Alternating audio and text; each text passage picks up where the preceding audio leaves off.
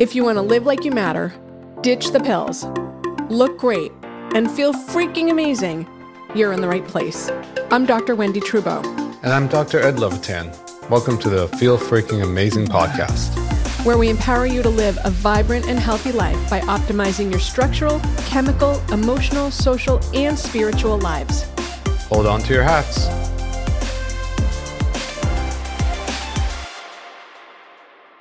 Talk to me about the environmental toxicants that you see associated with dementia, Alzheimer's, recognizing that you know you have another commitment and this is this is a huge topic. I mean, we wrote a book on it. This is massive.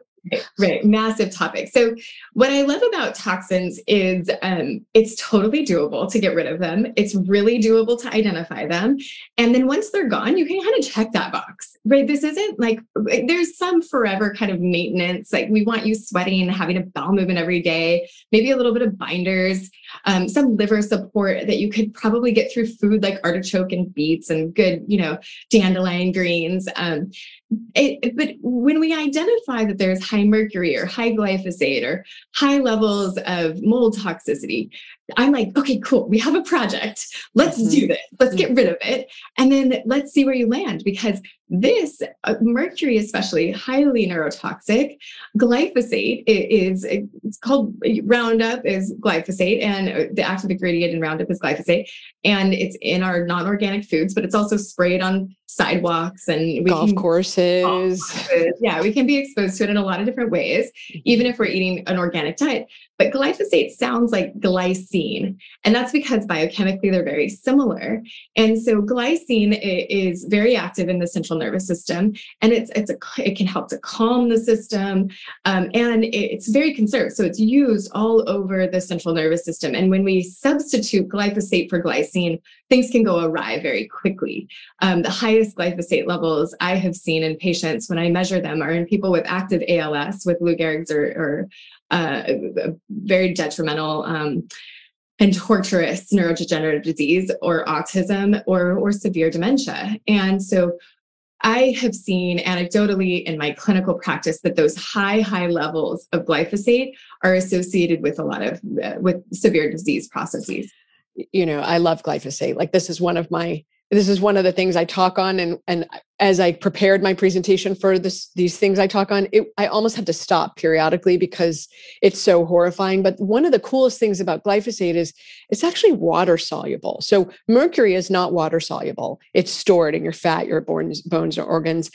But glyphosate is also stored, but it's because it's so highly water soluble. If you stop filling the pump and improve your liver's ability to mobilize it, it'll come out of you pretty easily. That's the nicest thing. As long as you stop your exposure, which is the hardest part for people, because that's the food.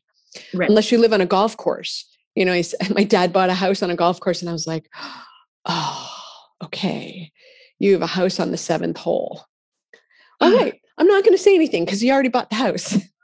It's like take your shoes off at the door. Don't track that stuff inside. Yes, yes. Definitely. And don't spray your own lawn. And, you know, if you have a landscaper, don't let your landscaper spray your lawn. That's what I think a lot of people aren't thinking about is what is your landscaper spraying to make your yard look so perfect? Right, right, right. And, and what's happening in the HOA that you may or may not have control over. Yes. Yes. Right. So how I think take your shoes off at the door. Don't track that stuff inside uh, open doors and windows because uh, the solution to pollution is dilution, right? Like just get that fresh air flowing through. That's a Walter Crinnion, um, bless his soul. Um, and you know just do your best right like we can't what we don't want to do is paralyze people with fear we want to we want everyone to feel empowered that they can make good decisions to reduce that toxic burden if you're not having a bowel movement every day talk to a good functional medicine doctor and figure it out because that is how when we're hanging on to things when we can't let that shit go that starts to accumulate and starts to call cause cellular dysfunction so and and all of us have toxins in the system. Every cell eats and poops right? Like we have to be able to get rid of the normal metabolic waste.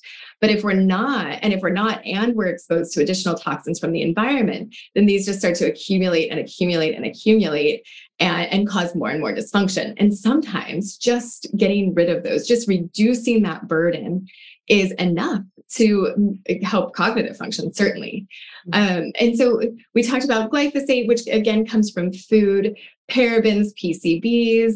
Um, there's a lot of things that, that are in the water. So I am of the opinion, certainly in Southern California, where I live, we just are kind of at the end of the river and there's military bases and uh, upstream there's a lot of a big ag that has pesticides and herbicides and organophosphates and all of that um, are getting dumped into the rivers and so that ends up in the groundwater it ends up in the city water and I just don't think that there is a filter that works well enough to get that out. And hmm. so what I have decided at, for Marama, the residential care facility that I, I started for, for seniors and at my clinic where my patients drink the water, where my staff drink the water, where I drink the water, we get spring water delivered in glass. Mm-hmm. So making sure that, uh, you know, this is kind of one of those depressing things. I'm like, I hope that my my child has access to good clean water when she grows up. Um, we have access now. It's not always inexpensive, but there is, I like the Mountain Valley spring water. It comes from Arkansas. It's bottled at the source. So it comes from above where those contaminants downstream can get into it. So instead of filtering, you're going to the source above where the contamination happens. And I do think for my for myself and my patients, I do think that that is the best option these days. Mm-hmm.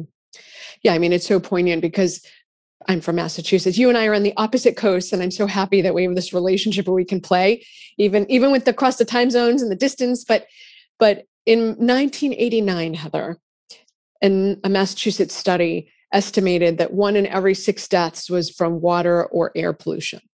So it's pervasive. So that anything, so I think what I want to say to the listeners is if you're in a place where you can't necessarily get the water bottled delivered, you do want to filter always make a better choice right and and if you have to make one choice today it is eliminate don't use stay away from water that comes in a plastic bottle because the plastics get into the water. They're endocrine disruptors. Endocrine disruption not only impacts brain health but hormone health risk of cancer risk of autoimmune disease. I mean it's pervasive. So eliminate those single use plastic water bottles because it's not good for you. And and it harms the environment and whatever harms the environment ultimately will circle back to us. So it, we are really in a circle of this don't go it alone. It's not a social journey until others join. Share this with your friends